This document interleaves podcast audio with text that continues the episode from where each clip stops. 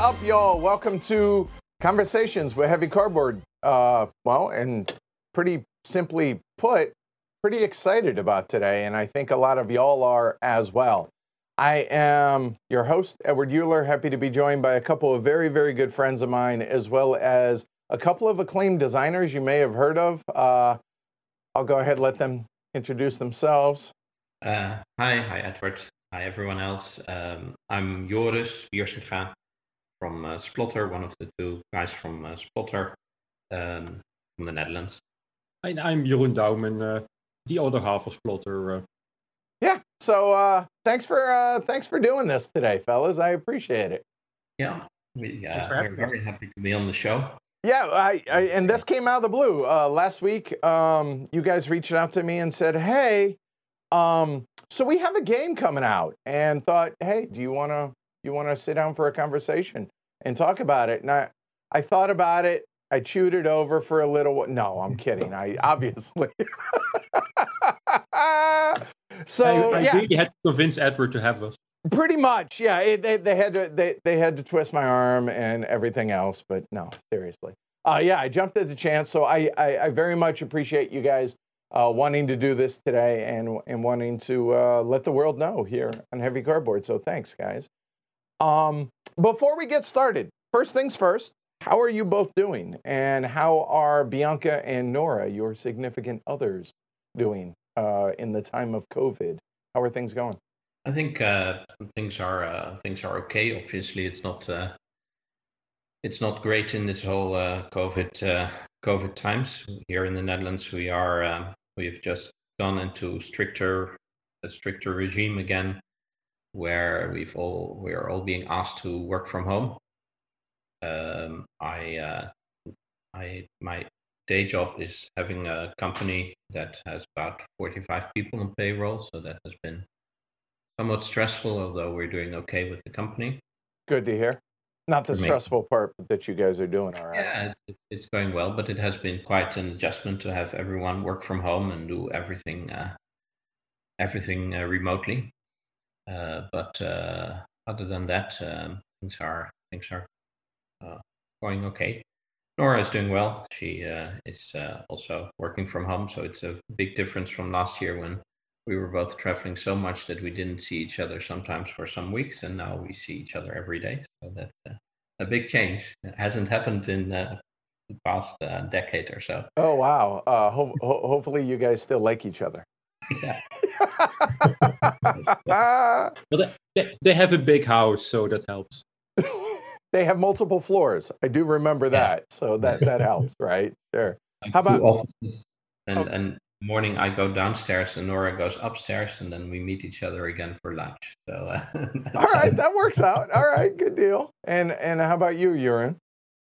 Yeah, also doing well. Uh, Bianca's also Bianca's also well, but we also had to get used to me me working from home. Uh, though for us it was it was a little bit earlier than most since I since I switched jobs last October, which entailed me working from home for well three or four days usually. So we we got used to it before everybody else did. Okay, all right. And uh, Bianca doing well? Yes, thank you. Okay, good. Glad to hear. Um, so good stuff. Uh, so how now? You guys are like you said. Now here in the states, it seems it depends where you are on how restrictive things are. And you know, people are being encouraged to wear their masks and everything. And at the end of every one of my streams, I've been saying, "Hey, social distance, wear your masks."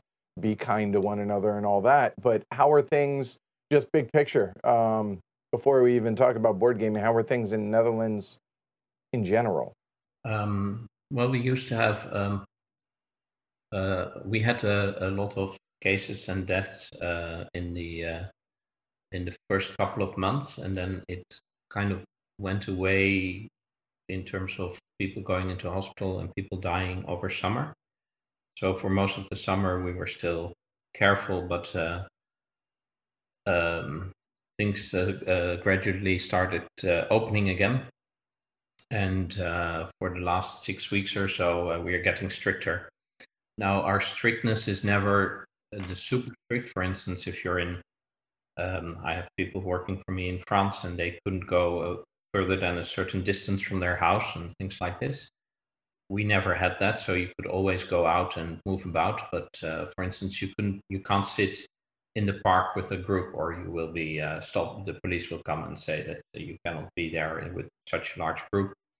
You're not uh, allowed to have more than three people uh, visiting your house at any one time, which is uh, sometimes a bit tricky for playtesting. I reckon it is. Sure. Yep. People are working uh, from from home where possible, so uh, there's little traffic. Um, in my in my office, there's about 45 people, about eight people on any given day are are in the office, um, keeping distance. We had a our our our, our equivalent of your U.S. Dr. Fauci, our uh, mm-hmm. guy. So he uh, he he was less uh, enthusiastic about face masks. So there, uh, you have to wear them in the bus or in the train, and only now they are starting to be worn in um, in supermarkets. Okay. Funny enough, there's two supermarkets close close to me, and in one supermarket everyone is wearing a face mask, and in the other no one is. So. Uh, so if you don't want to wear one, you go to that one, and interesting. Huh. Probably. Interesting. Okay. All right. But uh, yeah, things here seem to be getting uh, a tad worse as well. Uh, it, it, it kind of did a dip, and then now it seems to be back on the rise here in the states, and so we'll see how it goes. So just uh, be safe over there, and and continued uh, uh, good health for all of y'all over there. But we're here to talk board games. So uh, for those that don't know, um, what Splotter Spellen is about. You guys want to explain uh, what this publishing company is that you guys started and how it came about and all that? A little background. Um, yeah, so sure. We um, we started this uh, company uh, over 20 years ago uh, with uh, two other people who now uh, have have left the company since. And uh, at the time, we had a students' club called uh, which still exists. In uh, is the devil's egg. It means um, a die. And uh, Jeroen, I, and some other uh, people founded it here in uh, Leiden, where I still live. It's a university town, and we uh, we made a university club to play games, which at the time was a, a small smallish club. We had, I think, about hundred members when we stopped being uh, actively involved. I always forget how many members they have, but hundreds. Uh, which is, which has got to feel good, right? The fact yeah. that this this group that you guys founded started up and is still going and has blossomed to the size yeah. it is. Yeah, it's really cool, and we still get guys from the from the Duivelsei to to to pay test and uh, and work. So that's that's really nice. And so we used to uh, play lots of, uh, Jeroen and I were fond of the heavier games. Uh, we used to play lots of uh, heavy games, also small, smaller games. And uh, from time to time, we thought up games just for the fun of it. And um, we had some. Uh, we even nice... had game design days where we organized a weekend or one weekend day to visit group design one or more games. Yeah, I think we had we had games, game events, and we hired scout a scouting hut, and we would all go and play games all the time. And then at some point in the evening, it would become game design activities. For in my in my memory, for some reason, all the games started with um, little miniatures of camels, which we would always be using. all right. Anyway, uh, now, now, I'm surprised there's not a camel in, in, for the logo instead of the uh, Splotter otter. So. Yeah, at, at, one point we um, we decided that it would be uh, nice to. Uh, um, we met uh, we met with some friends uh, who were also designing games. One of them was uh, Corné van Moorsel, who is who still runs a games game company called Cwali. Um, and the other was a guy called Theo Jansma, who, who, who left who, who stopped uh, making games, but he was very active at the time. All right. Um, then my girlfriend at the time, who was also part of uh, Splotter, said, uh, "Hey, why don't we go to uh, to Essen and uh, sell games?"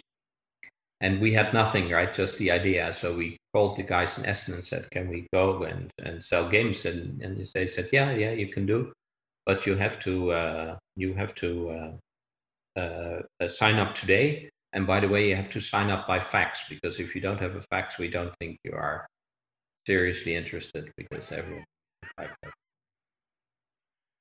All So- right. asked uh, I think one of the one of us had a the father of one of us had a fax machine and we sent them a fax to um, subscribe and to be part of uh, to to have a booth in Essen with the three three of us and then we looked at each other and said oh now we need actually make games because we cannot just be there This sounds like the total backwards way to go about doing it, but it, it but it suits. Okay, so then what?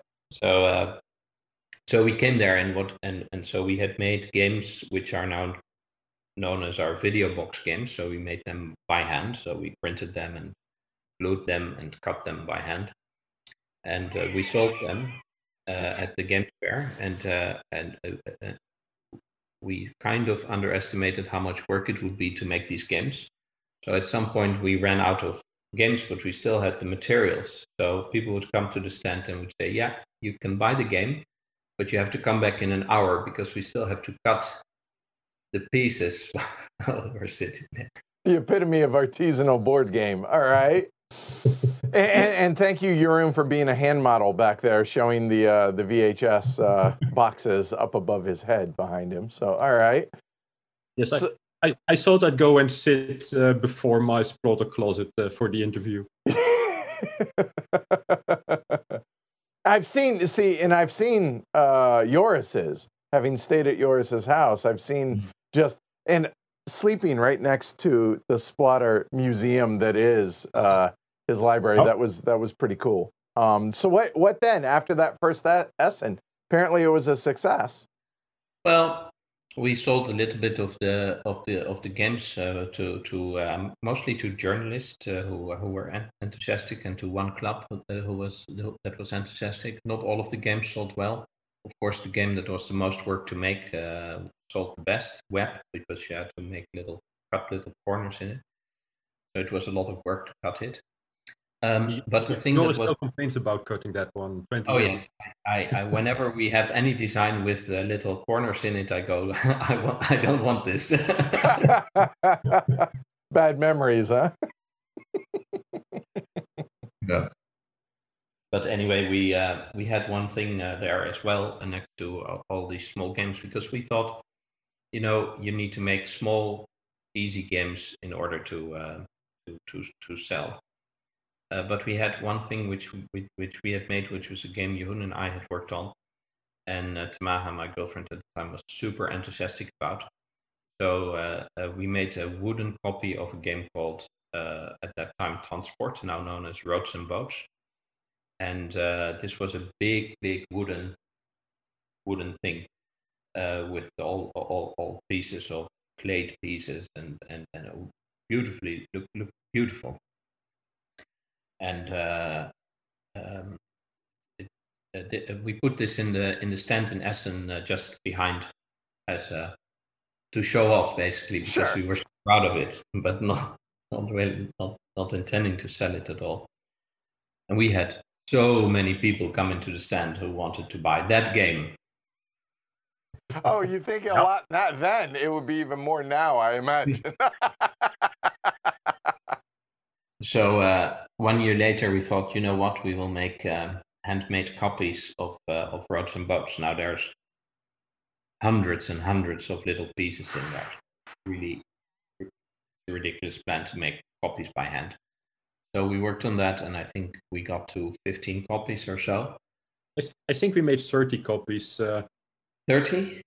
yeah, I, I I remember us uh, cl- claying the temples uh, the the night before Essen because those still needed to be finished. Uh, I think Bianca still complains about playing.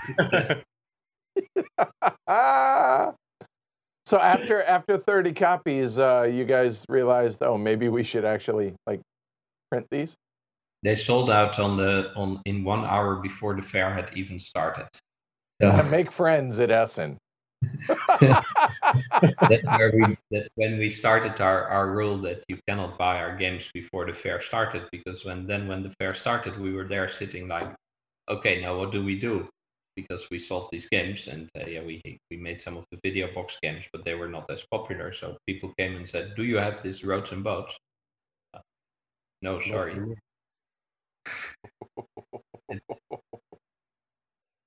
anyway, so this is where we started, where when we thought, okay, this these these big games can uh, can actually sell, um, and uh, we didn't have uh, the money to uh, to to publish uh, such a big game, and uh, we actually offered to a number of publishers, but no one wanted to take it on. It such a huge game with so many things in it. Oh yeah, the amount of pieces in that is that. Yeah, I can't imagine yep. making that by hand. I really can't. No, it's really a lot, and uh, and also it's a long game. It's a, a, difficult strategic game. So publishers told us that there's no market for this. No one wants to buy it. No one will be interested. Um, um, we played it with people who said, uh, "Look, this is like uh, a computer game. You have to think so much. It's uh, it's boring. No one will want it." And so uh, we said, "Okay, but we like it. So uh, we, would like to publish it, but, um, and uh, then we got a break because uh, um, the city of I told the story before, but the city of uh, Enschede uh, decided that they wanted to have a little game and give it to all of their inhabitants, and um, they came to us by sheer luck. They found us, and we designed this game for them, and we made some money so then uh, we decided that we could uh, actually print roads and boats. And uh, that was our first big game that we made, and uh, it did very well. Well, what we thought at the time was very well. Um, and, very well uh, for us. Hmm? Very well for us. Mm-hmm. I, I think we printed it together, at least on the print sheet, with pieces for Bus and and also pieces for Ur, which in the end we never used since they were just too small to use. Mm-hmm. That's fascinating. That's see, and I, I knew the story about the city coming to you guys, but talk about uh, just right place at the right time and fortuitous, serendipitous, if you will, right? Yep. So yeah. so fast forward a couple of years, and now uh, now you guys are.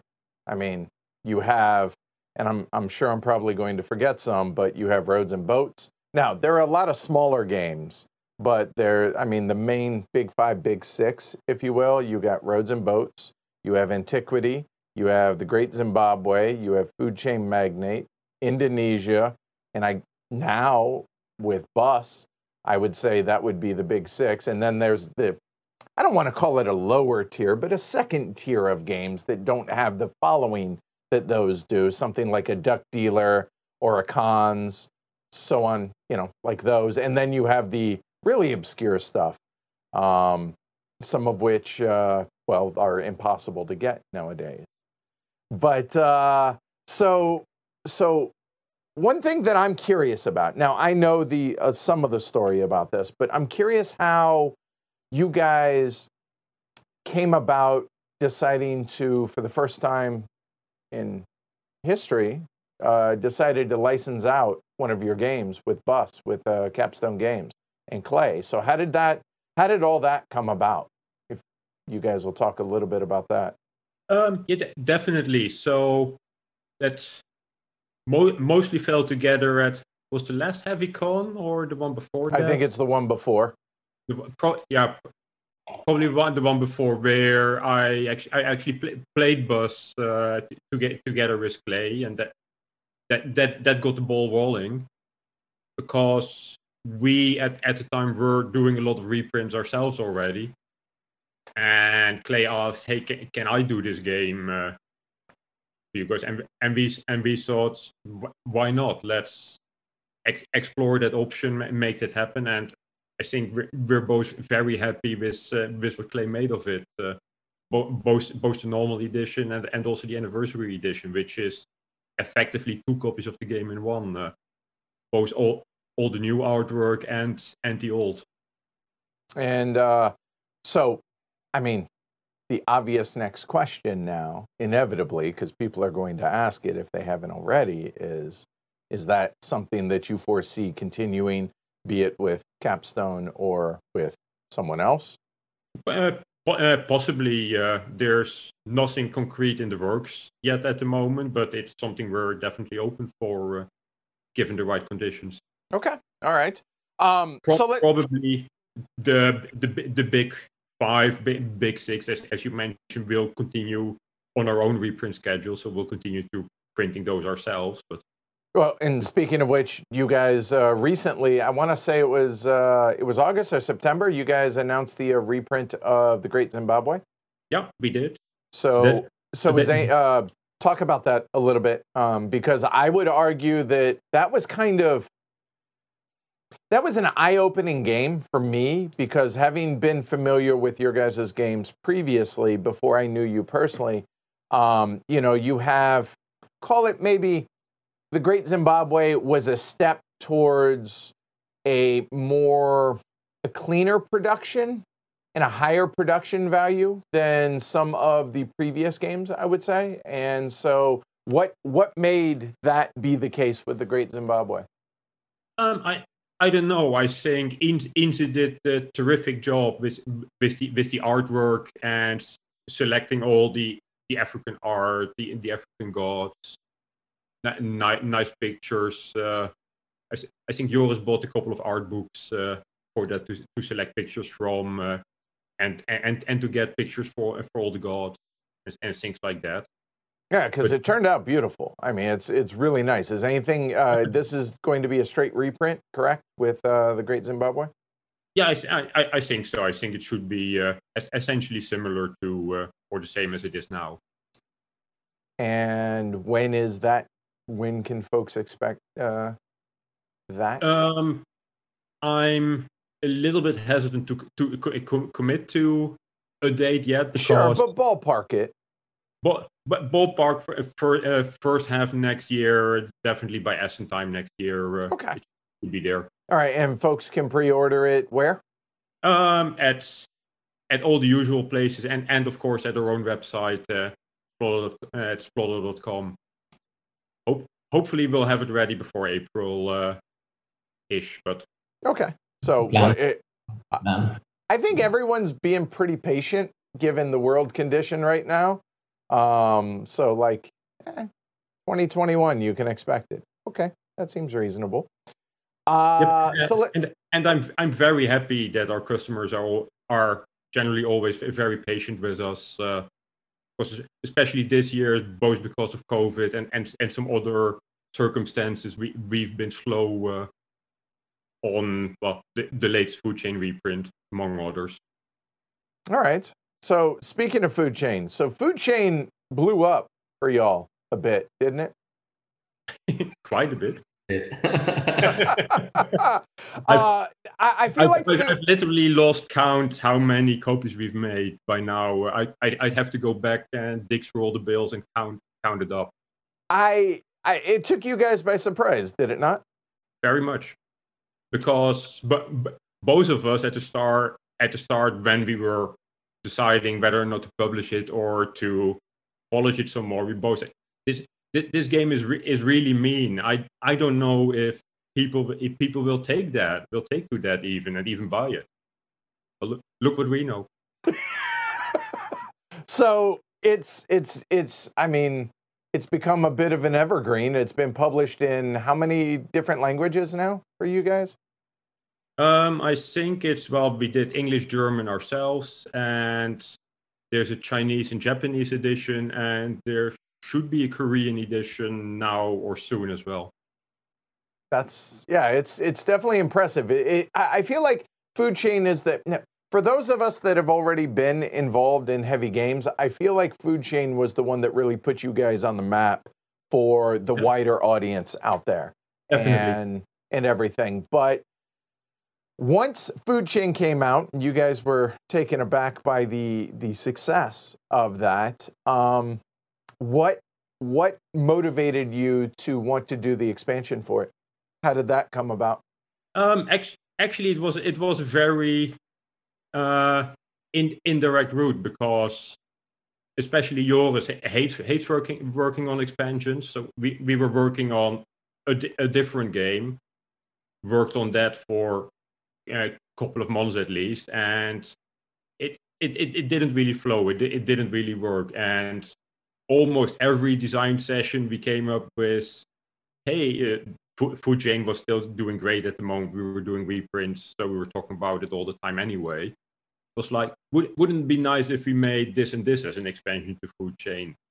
And next, the next time would be, wouldn't be great if we made a, a second different thing as an expansion to Food Chain. So at some point we decided, well, the game we're working on isn't really working. It's struggling too hard. There's not not not not too much fun. It, it was a game about bureaucracy, and it was too bureaucratic in a way. was, so let's see, bureaucracy. A game about bureaucracy was not really fun.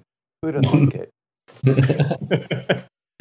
Ex- exactly. So it, in that in that sense, it was a great simulation. But know, so at, at that point, we had so many ideas for food chain expansions in our heads. We we essentially said, yeah, we, we need to get these out of our heads and just make make this set of expansions. And that's that's how we can. That's how the catch-up mechanism uh, came about. But fun, funnily enough, I think the title was one of the first things we had but it but it's the last module that we actually developed uh, fully. Why? The the catch-up module. But but but why? Why was that the last one that you developed of it? If it was uh, one of the first ones to come about, why was it the last to be developed?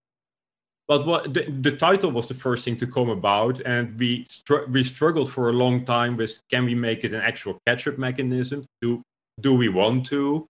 How gamey is it going to be? And am I as a player gonna gonna do as bad as I can so I get the catch up benefit then surge ahead.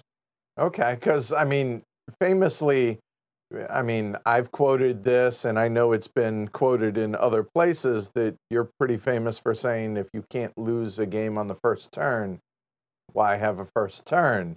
And so that kind of that seems to go in the antithesis of the way you guys design games as far as no, there shouldn't necessarily be a catch-up mechanism in a game like that. But it's also, it is also fake ketchup, so uh, that's exactly what that's exactly what happened. So we had some debate. Should it be something specifically for people who say, uh, "Look, I want a game with this, which has this in it," but it's just it's not con- it doesn't fit with the character of the game. You cannot make something in food chain that kind of takes this out and allows you to make mistakes and then come back. It, it just just doesn't suit the character of, of that game and possibly not of any game that we've designed in the in the past 15 years. So so we make something that looks like a catch up mechanism, but it isn't really. It, so, it can also be used offensively, shall we say? Say again. It can also be used offensively, shall we say? I remember sitting down. Uh, we didn't play with the ketchup, but we played with uh, we played with coffee, and uh, I Jeroen is famous for not taking it easy on anybody. And uh, Jess and I sat down, and well, we pretty much the game was over the first round when when we played the prototype of it. And uh, yeah, thanks for that. The, the, game is over before you even start. What, fair. I mean, I knew that. I I mean, I've I, have i have retired from Southern Rails since I beat. I, am pretty sure I beat Jeroen in Southern Rails uh, once uh, at BGG Con, and I've retired from playing it because I can't can't do better than that. Uh, so how did so? Were there any modules that got cut out or that are, you know that are on the cutting floor that got removed and just either for one reason or another? It, there's a couple. We had uh, for yeah you have the luxury manager, which which is a one-time card. For for a long while, we also had kind of a mini luxury manager that added a few bucks to your price, but but wasn't limited, and you could you could essentially buy it as a starting card, had no salary, etc. But it, because we thought that was needed for some of the of the modules with with extra food, because then there's too few luxury managers. In the end, it didn't really work as a separate card, so we found a better solution by just adding a luxury manager to each to each of those scenarios uh, when you're actually playing, and that right. worked much better. So then we looked at each other and said, "Do do we still need this as as a module?" And no. All right. So is that how you guys settled on the amount of expansion modules that are in the catch-up mechanism expansion? Is basically everything that we're happy with and that got developed and you're you're good with. That's the number that it turned out to be, or was it a Yes. set number and then you filled in for that number? No, it no, it was exactly as you say. So it, it was the number, the modules that we tested well and and were comfortable with. I think the one that was most on the edge is is the the no not the noodle chef the the fry chef, which which for a long time was an ice maker, so a glacier. All right. Because uh, because we struggled a little bit whether or not it would be fun enough to include him and actually change the base game, or not. Right. And so ultimately you decided yes. Yeah, exactly. Okay. All right. So are I know that there for a while you guys were getting I don't want to say burnout, but just tired of reprints. And so that was around the time that you guys were developing the the other game that looked like it had some conveyors or something you had tweeted out some pictures a number of years ago and then the that, that, that was actually the bureaucracy game. Uh, it it had little conveyor belts that moved suitcases of dossiers around the office into places that consumed them and generated them, and there would be sta- stacks waiting, etc. all The right object- I, The objective of that game was to um, to be res- to to have as as much responsibility or, or as much power as you possibly can, and to achieve as little as you possibly can with it.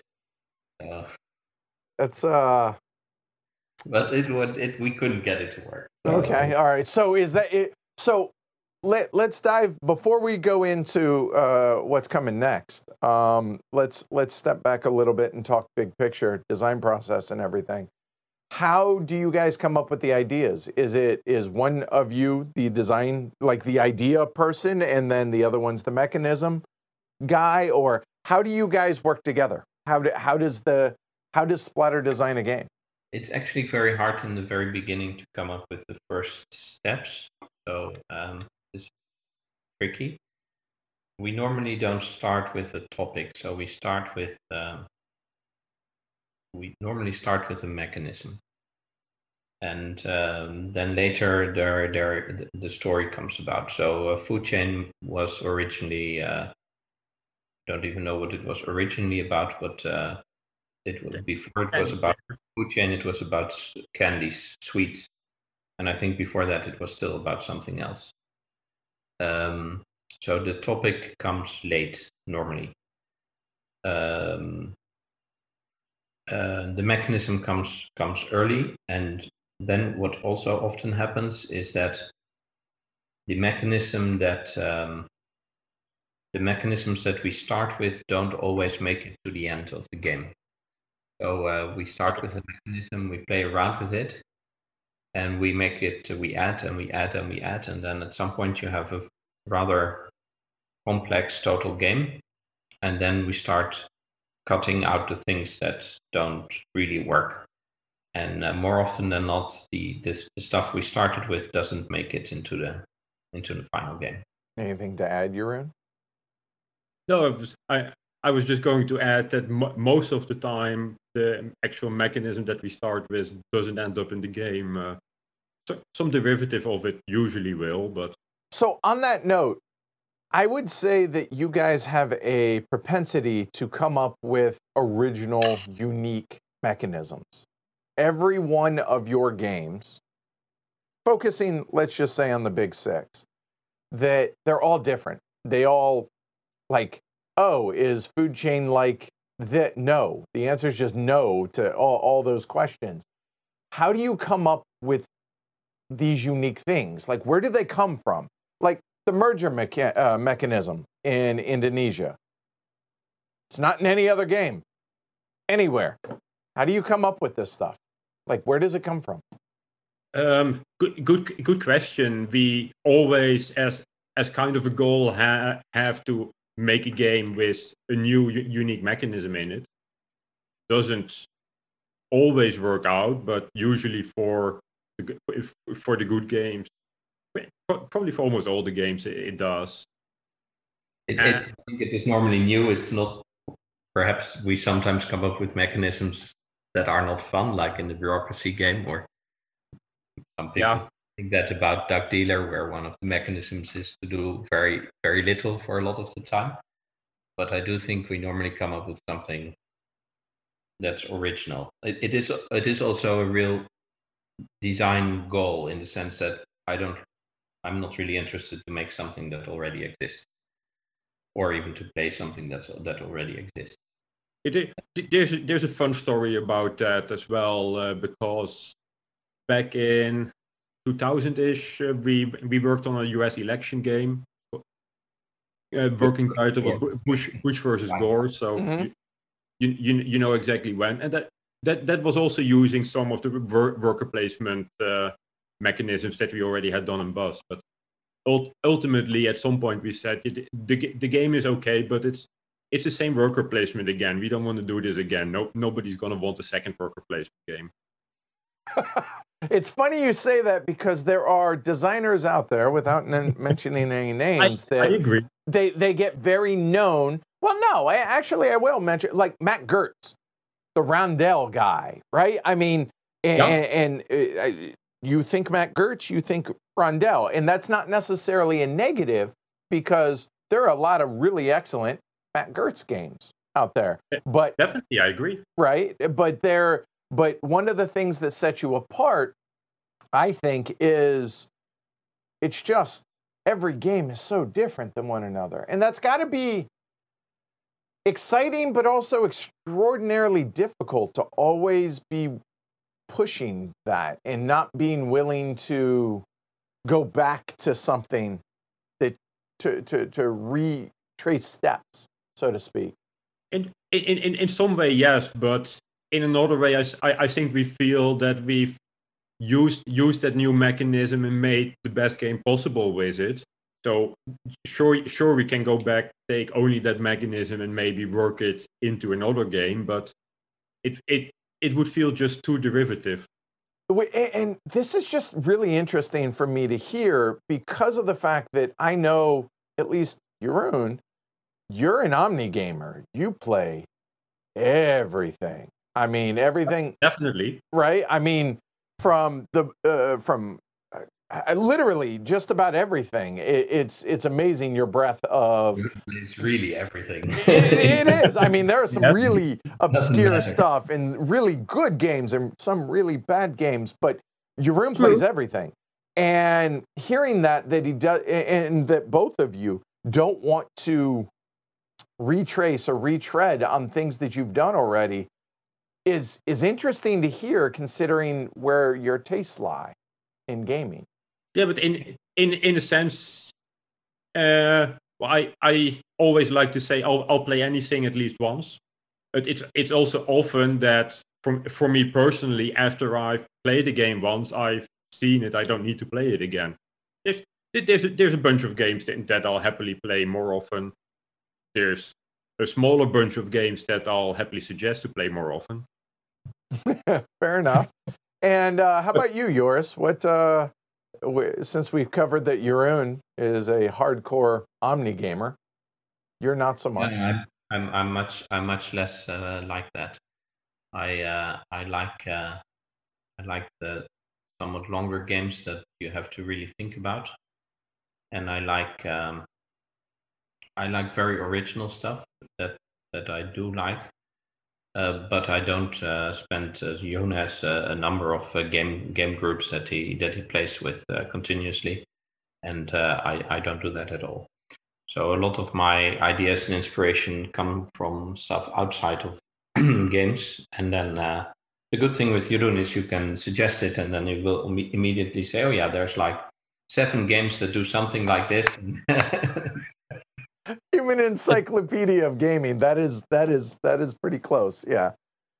It's that's sometimes quite a barrier to game design. Uh, I can tell you. but but at the same time, it's got to also help you with when you when you stumble on something. You're like, oh hey, definitely. Wait a minute. Yeah. No, there might be something to that because I'm not. Yeah, I don't think so. I don't think that exists. So that's that's re- actually really interesting. And that can be a way to make to make mechanisms, right? So, for instance, in Indonesia, we started saying that we wanted to make something like Britannia, which was played a lot, uh, but we wanted to make an economic version of it. So now that you may not recognize that in the game, but that's why there is these kind of cards that create economic economic events over time, and you have to score score with that. And then, of course, it it it moved into a different direction. But this idea of having cards that drive the eras and or having some having eras that where something cre- something is created on the map and then uh, and then a map to score with that was that was the first and basic idea there um, and so the the mechanism idea is, is then quite simple we make britannia but um, for an economic game and that's the basic first idea and then you think okay so what does that mean? How does that work? Come up with the, with other stuff. All right. Um so switching gears or eh, maybe a little bit but something that I, I had talked to you guys before we actually went live here is if you look at the big six, and I would argue that these are pretty much, I think, and you guys can correct me on the timeline on this, that I think the big six are actually your last six releases outside of the food chain expansion. Um, again, being in some order Roads and Boats, Indonesia, Antiquity, Food Chain Magnate, uh, The Great Zimbabwe, and Bus. All of them we made, but it's the last six games we reprinted because there's reprints of it. Okay, fair enough. Fair enough. Because I think Greed, yeah. Greeting, Greeting were, were made in between some of these games. Okay, so those games. Greed was in between. Duck Dealer was in between. I okay. Mean, I mean, Bus is a game that's 21 years old now, so sure. almost all of our games are in between Bus and uh, yeah, Food Chain. That's a good point, actually. Yeah. Ex- except the video box games. All right. So you guys are on a run, though, with these, call them the six reprints, the big six, as people know them. Um, you guys are on a run of basically, ooh, Splotter. I want it. You don't even, like, right now, we have 300 people watching you guys can be like, hey, we got a new game coming out. Here's the pre order link. And people will lose their minds over it. On the one hand, that's got to be amazing. That's got to feel great. On the other, that's got to be an insane amount of stress and a lot of pressure that it's like you guys are infallible. And that's got to that's got to be difficult. How do you guys deal with that level of expectation at this point? Yeah, I guess that it is that is difficult, and it, it it's funnily enough, it has always been the case that our that that the Splotter fans have been like that. So they've always looked at our games like, oh, we really want it, but there didn't used to be so many Splotter fans. So then you kind of know them and you kind of understand what they like. And then with Food Chain, it kind of ballooned into a. I mean, now I have people I know from something different than Splotter and they will go, "Oh, you're the guy who made Food Chain." Oh, and oh, yep. it's, it's, it's, supposed to happen, right? It's like a separate world that I do as a hobby, and then I don't meet anyone.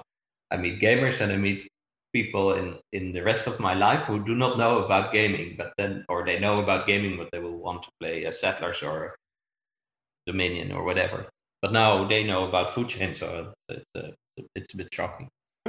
Um, so I think it is hard. It is hard to come up with something that um, that, that maybe people will have too many expectations. Um, and uh, I even found that hard for a reprint like Bus. It's one of the reasons we needed Clay to convince us, and I think that Clay did a good good job at that because he believed in that game, and I thought it's like a 21 year old game, and all these people who have played Food Chain, will they want to play a game like Bus? Do they? Do we really want to bring that to, to, to all these people, and what are they going to say about it? Um, but people loved it, so um, maybe I was too, uh, cautious, or apparently I was much too cautious because it went really well. Um, it's it it kind of makes it difficult to come up with the first ideas in the design because you run the risk of thinking in everything that you make, okay, either is it maybe too much like a previous game or is it going to be fun? And to be honest, when you start with a game, it's never any fun. So uh, at some point, uh, um, Ragnar, one of the guys that we always play test with, he read me some lines out of an old interview where I said, well, you should just start with something simple and then it will grow and build automatically because every time we tried something, I was like, oh, I don't really know. Do we want to go this way? Is it good? And so he read my own words to me saying, look, just, just, move on. This is how great designers, a little book or book it's called, called Advice from the Great Designers or something. And they interviewed both you and me. So yeah, I have some advice for a great designer. and you're like, well, all right, fair enough. That dude sounds smart. Off your table.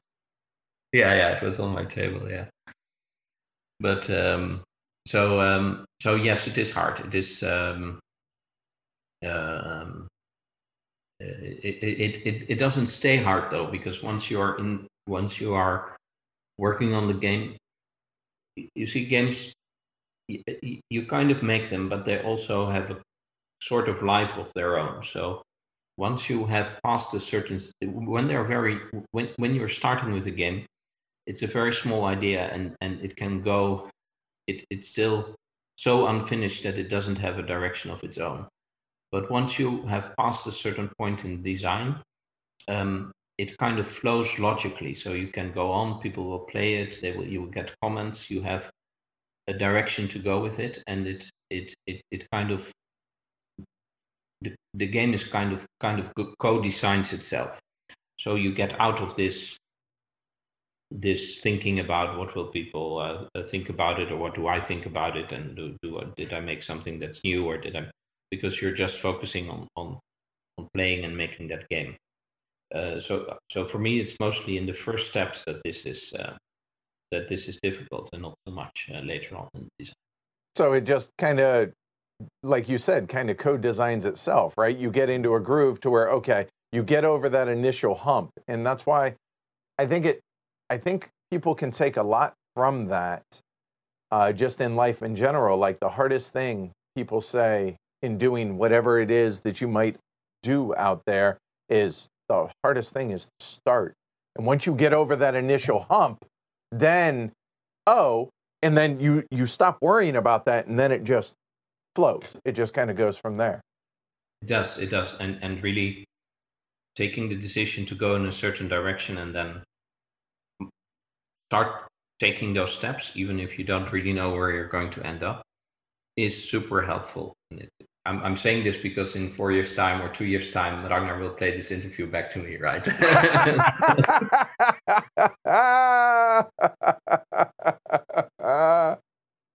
but yes, that, that but, but seriously, I mean, so when you guys do a design, then you, as you mentioned earlier, you start with usually a mechanism or something, something to kind of get that spark going, and then who the hell knows where it leads? Yeah. Okay. I think it's at some point, and I can't really put my finger on it when, when that is, it stops being a more a, a, a, dry set of testing a bunch of mechanisms and how they could fit together and it's it calls itself a game when when does theme come into it because I know, and as you've talked about, how even though Jeroen is an omni gamer, Joris being more unique game driven, I think is a, a fair way to put it. Um, mm-hmm. it, mechanisms first, and I'm the same way in, in the types of games that I like. But where theme does matter at some point, so where does that fall in? Does it does it naturally happen, or do you, or, or is it just you? How yeah? How does that happen? So, sometimes it relatively naturally happens, and especially when let's say let's let's arbitrarily call it the second half of the design phase uh, re- really needs to have that theme in there as well because what we, we always really like to do is ha- have the theme also inspire the rules. So essentially the best thing that, that i think a theme can do for you is if somebody asks a rule question and says hey would this or this be allowed there should be a natural answer essentially essentially given by the theme. So intuitive, right? Like, intuitive, oh, thematically yeah. it should work this way, ergo it's going to work that way. Yeah, and I hope that mo- most often we, we we actually get get that to work in that way. Yeah. Give, given looking at most rules questions, uh, that usually works. Not always, but. All right. So is there a is there a theme as we lead into the upcoming game, is there a theme that you have wanted to design or, or to incorporate into a design? I think would be a better way to word that. Is there anything that, like a, a pet theme that either of you have that you've wanted to design a game around? Because people are talking about Ur back here, 1830, which is a I don't want not derivative, but a, uh, a built upon the bones of an 18XX right? A Splotter 18xx ish. Yep. Right. Um, so okay, that's got checked off. So is there anything else out there that either of you, theme wise, have that you're like, you know, I would like it. Like I would love there to be a game about this, but I'm not going to railroad a game into that theme. I think I think one of the things, and that's for a lot of the let's say middle part of our design, food chain no, no longer antiquity also not really. But for, for, a lot of the things, we took a couple of the great old Avalon Hill designs and said, hey, uh, can't we make something like this except uh, with this? For example, Ur, Ur is, is really 1830. We came up with the title first, like, can, can we do canal building in ancient Mesopotamia in an 18, 1830 style? and we built that. Uh, Indonesia, like yours already says, is is is an economic Britannia. The Duck Dealer, in a way, started out as like, hey, we want to make a somewhat more complex Merchant of Venus where you get to design your own spaceship and also run the economy. Uh, it turned out in the end. So there's a whole a whole bunch of great Avalon Hill uh, designs that we pilfered and made our own spin-off. But we didn't make Civilization yet. yeah. We, tr- we, we, tried though, but we didn't. we didn't come up with a good, good working design yet. Yeah, I think. Which, uh, I think there are themes that I would really be interested in doing. I think uh, I would really like to make, but I don't know. I, I have some ideas, but I didn't create something that works yet, but I'd like to make basically something like StarCraft, a computer game, as a as a as a board game, but in a fun way. Some kind of capturing this RTS spirit, but I don't know how to do it. All right. So, uh, I like StarCraft. I, I play it a lot. So I, I, I'm aware. So, real quick, before we move on to the last thing, which is the upcoming game, you guys had a good little anecdote about uh, 1830 in Francis Tresham. You guys want to share that story with folks? Ah, yes, we made this game. So we made it for 1830 BC because uh, it, it was a title idea, right? So everyone was making 18xx's, and we thought we could make 1830 BC because it hadn't been done. But it was a cool idea. Did so we made it. And, or wasn't even there yet? The name Ur wasn't there. No, it was 1830 BC.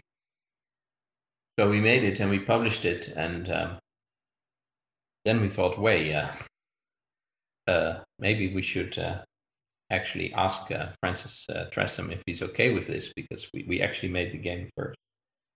Uh, but we hadn't uh, discussed this with anyone. We were just students making this this game. So we found out that he was in Essen at the time, and we went to see him and uh, to I think probably gave him a copy of the game. At least we wanted to get his blessing that he was okay with with us doing that. And it was really wonderful because we thought he was a a big a big god, of course, because we, we played all these 18xx XS uh, in in high school and uh, and as a student, and we played Civilization, and uh, so uh, Revolution. I, hmm? And Revolution. Yep, the Dutch Revolt. Yep, wasn't there yet. I think it was still something that was going to come. Um, Maybe. I, I thought it was just about release, but I, I may be wrong. No, we, heard, we had heard about it. It was like announced for the third time or so.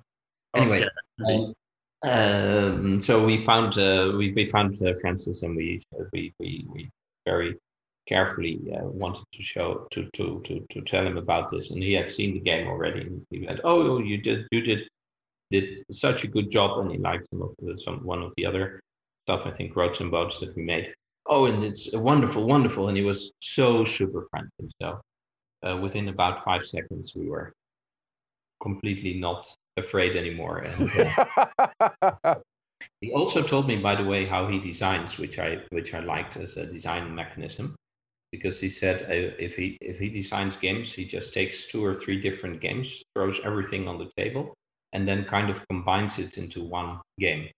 And I think you can see exactly that in, in civilization and in, in, in, in 1830 that there's like it, it, it's kind of two different games or two different components of, of the game that somehow interrelate in a, in a, in a, in a nice way. But it's not it, it doesn't come from a single there's not a single source of the game but there's really two which uh, which is the same in again something that we also did, I think, in, in, in antiquity, where you have the two the two parts and maybe in food chain. So I think it's a nice way to design a game. But that was one of his key advice pieces of advice that he gave uh, to me at the time on, on how to design. That's awesome. Um, I remember when when I went to go and uh, interview Francis, and I couldn't have been more intimidated and more nervous and more scared.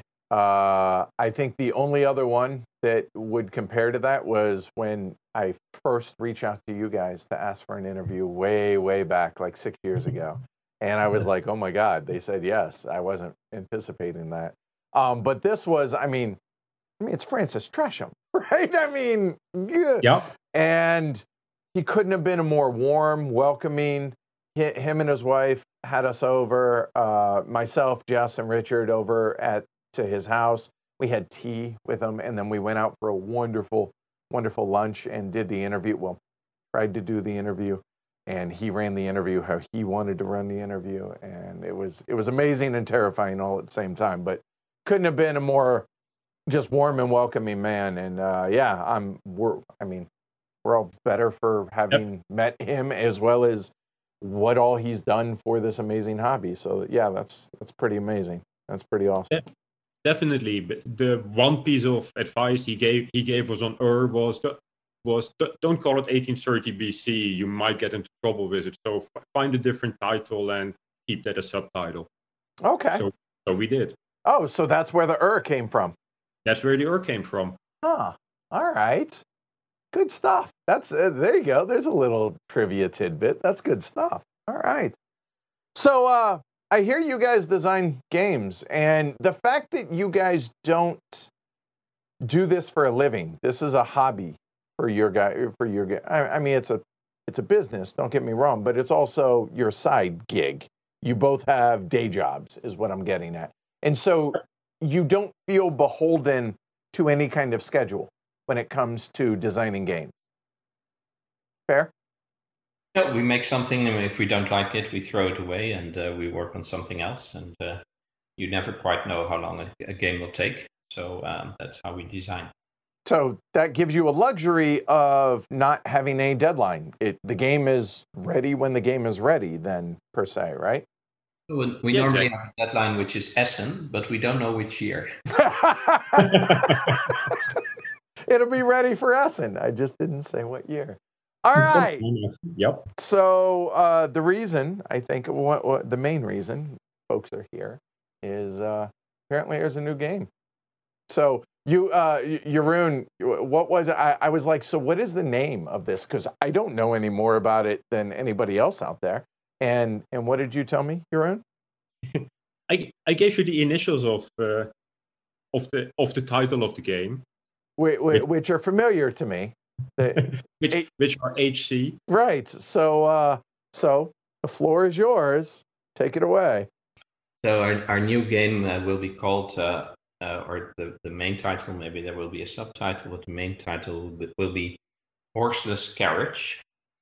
And that refers to the early automobiles, because the game is about the early automobile industry, where you are a titan of the um of the original uh, auto industry, and you're building cars.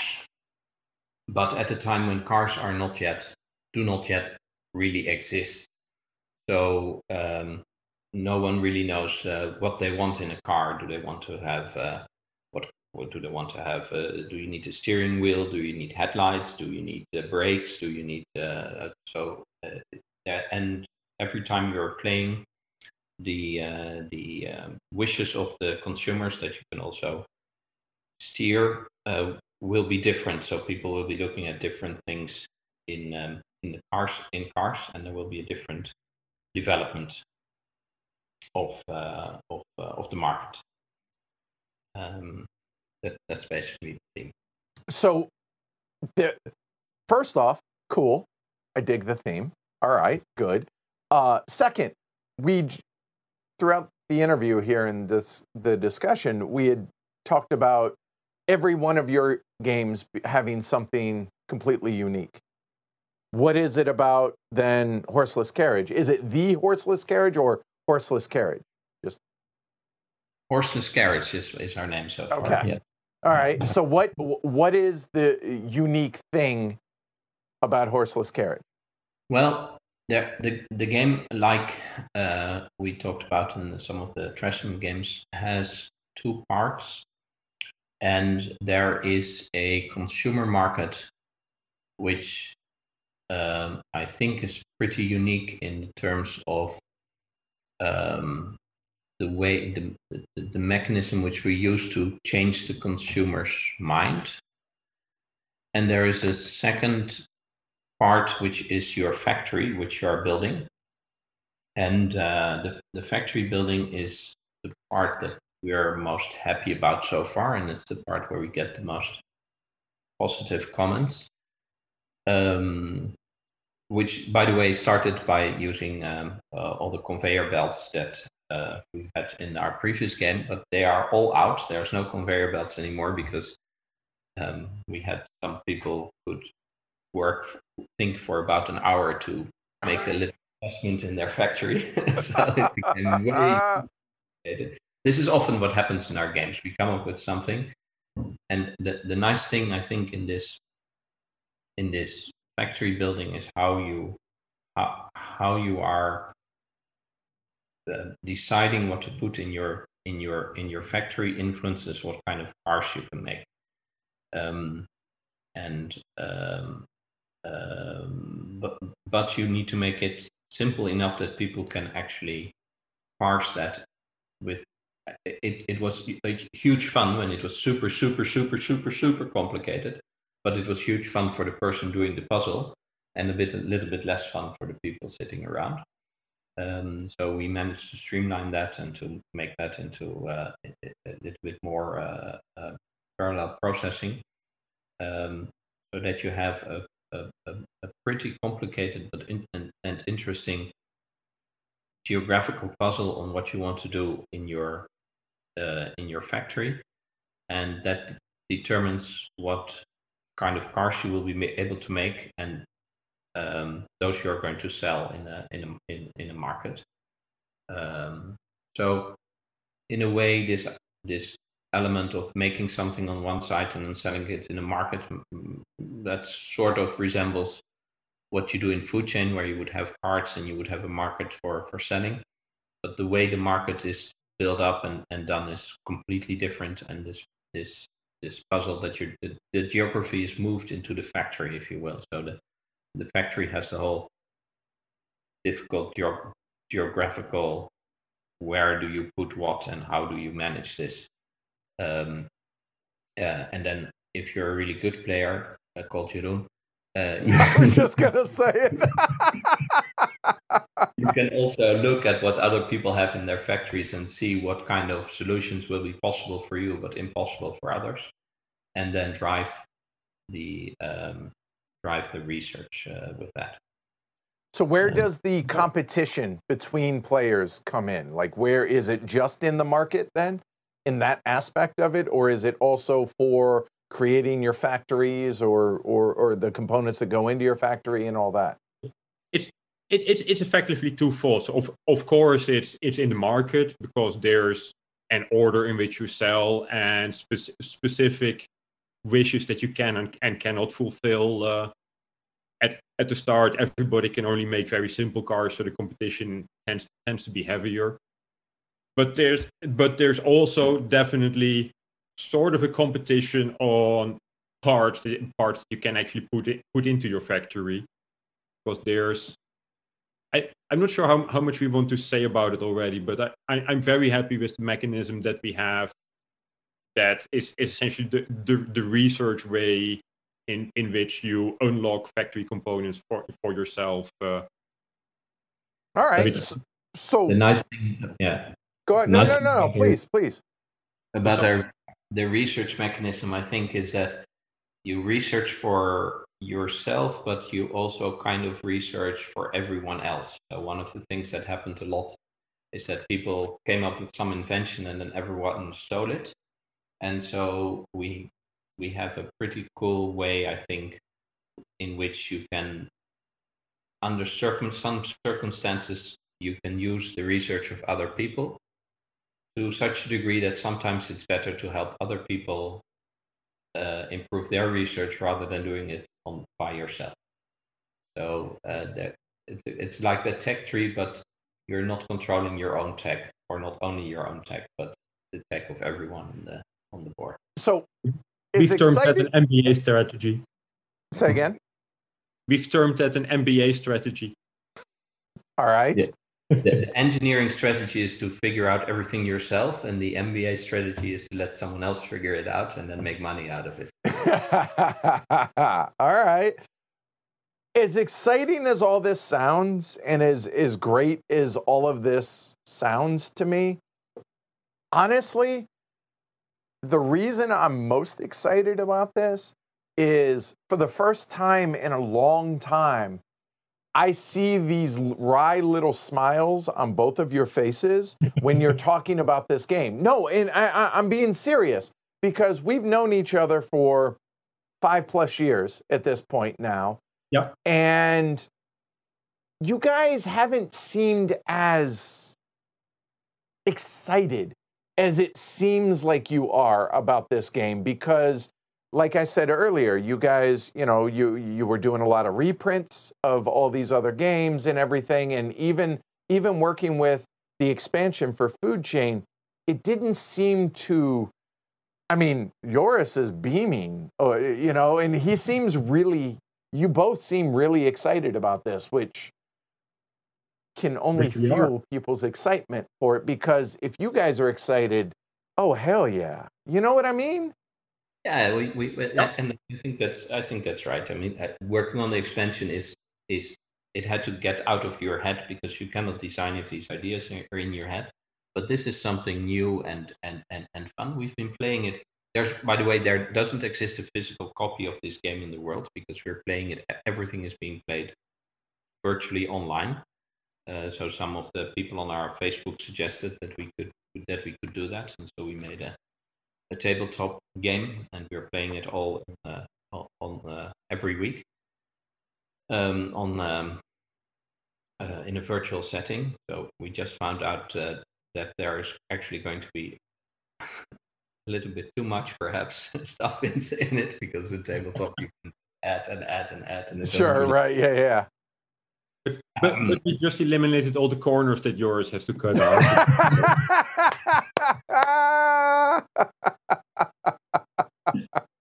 yes. So, how far along is the game?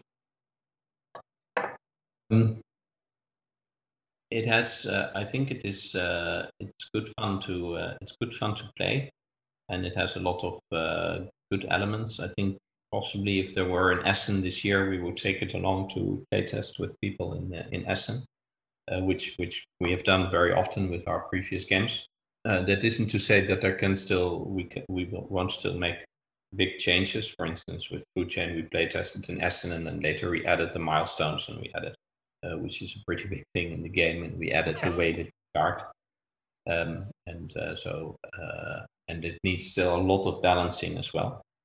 Um, but from where it stands now, I think it would be it would be ready by Essen 2021 if there is an Essen in 2021, which I'm very much hoping for. Sure. Uh, but around that time, uh, that's my hope. But uh, of course, it depends how how things go. Sometimes you uh, you hit a you hit a barrier somewhere. All right. So the inevitable question then is obviously it sounds like the game is not ready for pre-orders because you're not you're still working on it and it's still a question on whether or not Essen 2021 comes about. But once you have decided things are far enough along and you feel more comfortable with an Essen next year timeframe, if that happens, um, about ballpark when do you think pre-orders would be if it were to be in 2021 when do you think pre-orders would be? Just because people are going to hound you i figure you just give it, folks a chance to hear it now. Well for us it's always um, complicated to do any pre-orders that um, that run over the year because you have to do a lot of uh, bookkeeping and accounting stuff uh, for that. So we're doing it now with uh, zimbabwe but that's something where we can prove with absolute clarity how difficult it will be to produce the game and how much it will cost, etc. Sure, because so, you've done it, because it's a reprint, right? Yeah, yeah. Yep. Yes. So we definitely won't open up any pre-orders for this game in this year. It will be at 2021 at the earliest. Then it depends on where we are, and if we feel very confident, uh, we might do it in January, but more likely we will do it in March, April we we used to do the pre-order super late, which is actually not the smartest strategy because then we had already started production. But we did this with Food Chain. We opened up the pre-orders. Oops, everything was sold because we the first Food Chain because we didn't realize we had more fans than the last time we published the game. uh, so yep. it's actually a bit smarter to do the pre-orders earlier so that you know how many people approximately will want to have this game. And because of the large number of people who have now gotten to know us through through, through food chain, we have no idea because before we could kind of predict how many games would we would be ordered, but now we have absolutely no idea. If all these people who who bought food chain, if many of them are the kind of person who who, who are uh, who, who think, oh well, I've heard of this game and I want to have this game, and they buy it, and maybe they they they play it or they or they play it every day or they play they never play it or they play it and they say this game is great but they don't even remember who the publisher is? I don't know. So um, uh, we're gonna see what the um, what the impact of that is. So we will not so before we we sometimes opened pre-orders only in summer if we if we published in essen but this time we will probably do it earlier than than that provided so that it's at a point to where you can actually pre-order. Right. Yeah, yeah. So caveat. So for those listening, to rehash that, spring, if it's going to be ready in 2021. If, right? Fair point. Yep. All right. And we will announce on our Facebook, and you will. Well, and you'll hear it. You'll hear it from me as well. I have no doubt. So yeah, um, sign me up. I can't wait. And the the inevitable next question you guys are going to get hammered with is uh, tabletop simulator, tabletopia, anything like that. Are you guys going to have any kind of open play test for that. Inevitably, people are going to ask it. So I'm just trying to make your job a little bit easier later on. We're taking it in steps. So we've uh, we we we have now a, a, couple of people who have tested with us. People have tested with us a lot. Uh, have have tested now. Um, at some point, um, not quite sure exactly when, but we will want to have more opinions of more people because it it helps a lot to have people play the game for the first time, uh, to have completely different uh, views and, and, and ideas of the game. Normally, we did that by organizing weekends, so we would have a two-day event where a 3D physical event where we would get people together, invite them, and and and, and play the games, which apart from some very hardcore fans or one hardcore fan who flew out from the US to play with us, is normally then limited to people living somewhat in the area. That's awesome. and, and people attending the same gaming cons that I go to. Uh, yeah, and, and game cons where where Jeroen goes to. So we need to uh, we need to uh, to replace that this year somehow. So uh, um, we will do some play testing. However, we never do play testing with where just anywhere anyone in the world can play test uh, or anyone can play test, but we want to be there because we haven't figured out ourselves uh, how we really learn from people play testing when we are not there to listen to them and to, to hear the feedback. So you can do that with forms and stuff and and and, and, and surveys and what what have you. But uh, I cannot I cannot parse those, so I don't understand what it says if I cannot see what people are doing and, and how they're how they're reacting when they're actually playing. So uh, it will likely not be a kind of massive open play test, but uh, uh, some groups with some some way to sign on on on, on, on uh, and uh, play actually with us. Okay. Some uh, some huge setting. All right, because I, I, mean the thing that I, I think is oh sorry go ahead. It will limit how many people we can accommodate. Sure. Because, um, because I, always get a kick out of people uh, when they talk about Splotter and they're like, oh, you know, this or that, why why you guys are or aren't doing something. And one thing that people fail to realize is the overwhelming majority of game publishers in the board game hobby less than that many people in the entire company. You guys are two. I mean, there's Nora and Bianca that help, and then you guys have other folks that are tangentially associated with have, you guys. We have who answers our mails. Uh, yeah. So actually a member of the Gaming Society. He's a student here in Leiden. And he answers all our mails and all the, because I I did that and at some point Nora started complaining that I was only answering emails every evening. yep. For Splotter. And I said, well, that's not work, it's a hobby. And she said, yeah, do you believe it? So, so, so uh, but yeah, uh, so, so, so in other that. words, as you guys grow, or hmm, let me grow in popularity, people need to realize in the end, you're still just two dudes. Yeah. Yeah. You it's just the two of us. And, uh, and you're taking taking care of some emails. And uh, okay, that's right. uh, that's and and uh, as you said before, I mean, Jeroen has a full time job, and I run a, a different company. Uh, sometimes I uh, spend some time on game design, uh, sitting behind my desk and pretending to to that that's also part of my work. it's good to be a boss. it's, it's exactly the same for me. So. Uh, so let's see. Hold on. There are uh, a couple of questions, and then uh, and then I'll let you guys out. Um, uh, complexity or, or or or weight of the game, ballpark. It's still in development. I understand that, but do you have a a rough sense of where it would feel in comparison to either one of your other games or something else? I, I always find that a very hard question because mo- most of our games are hard or, or difficult or high higher weight for, for very different reasons. I mean, for for example, look, at Great Zimbabwe. It's an extremely difficult game for people who don't have as good spatial awareness as, as others. Uh, we we had a couple of playtesters who simply said, I, I, I cannot play this. I cannot see how the goods are traveling to upgrade my monuments. So it's usually a different set of skills that's helpful for, for all for all, all of our games. So in that sense, it's hard to say for horses carriage. I think uh, well, th- there's definitely a, b- a big puzzle element in in setting up your factory so that so that you can actually produce cars. That's that, that's one thing that may that adds adds to the game weight. The other one is predicting and predicting the market. What what type of cars people are actually going to build, what properties are going to be important and which aren't. And on a slightly higher level, as Joris alluded to earlier, actually ma- making sure that the uh, properties that you are good in actually actually come in, come into focus. Because Controlling that demand for the car, exactly. for, for that, right? Yeah. Because of, of, of course there are ways to control that demand.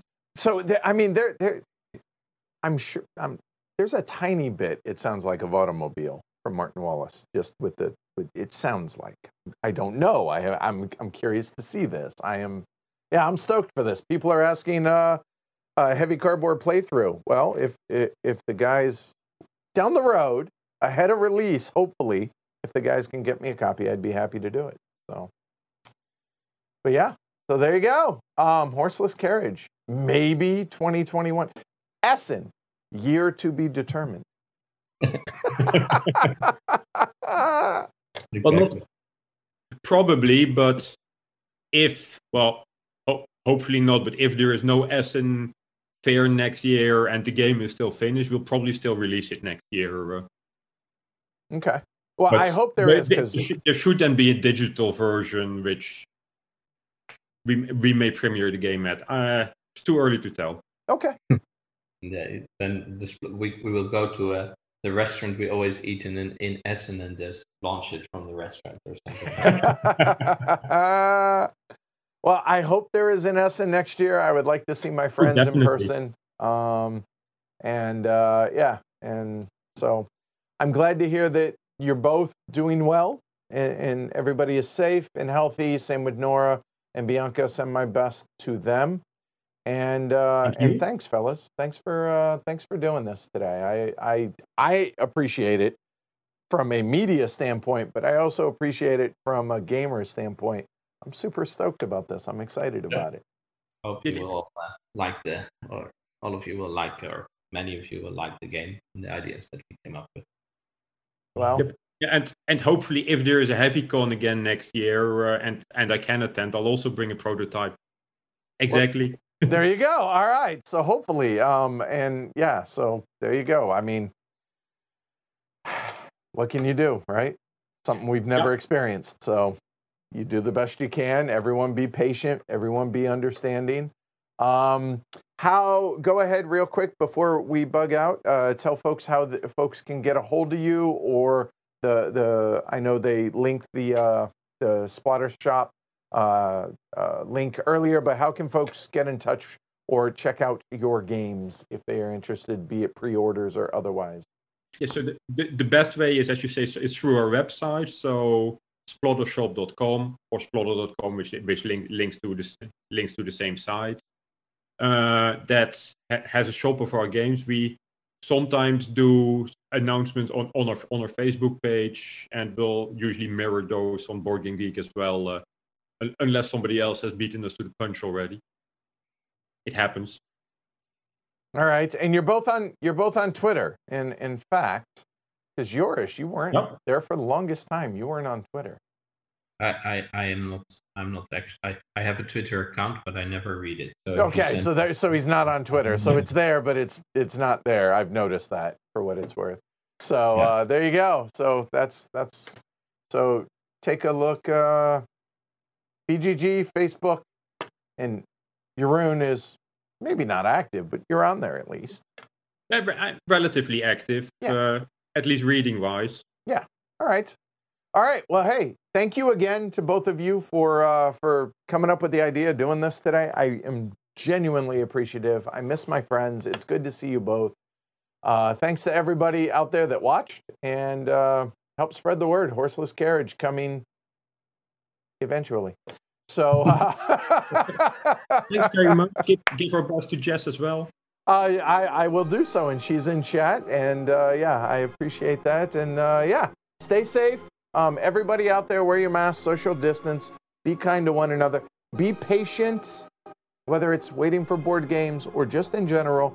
We're all in the same boat together. So, all right. So, without further ado, we'll see you guys later. Take care, everybody. Thanks for watching. Take care. Bye. Bye.